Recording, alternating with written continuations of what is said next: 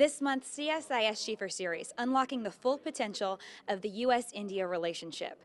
CSIS recently founded the Wadhwani Chair in U.S.-India Relations. I'm here with the inaugural holder of that chair, Ambassador Rick Inderfurth. Ambassador, why is this relationship so important for us to talk about now?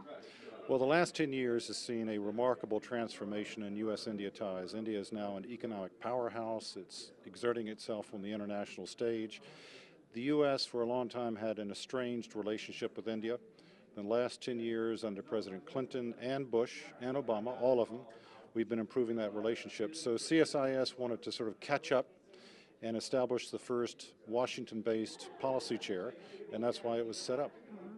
You spoke about the 21st century and the emergence of both India and China as powers in this century. How does that affect the U.S.?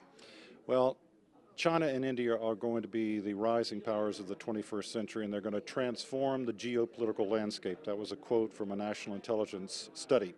So the United States has to get good relations with both on economic relations, strategic relations.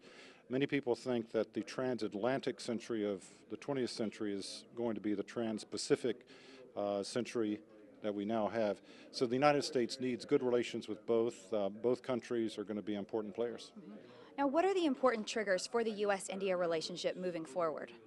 I think the most important one right now is the economic dimension. Uh, India has the world's second fastest growing economy. Uh, by later in this century, it may have the third largest economy. Uh, there's a lot of uh, potential there that we haven't fully realized, and I think that that economic relationship would be the ballast in a relationship where we may have some political differences over time. So I think the economic side, which will also be important for India because as their economic growth goes up, their poverty comes down. So it's a win-win for both. Thank you very much, Ambassador. You can see the full event video on csis.org or on iTunes U.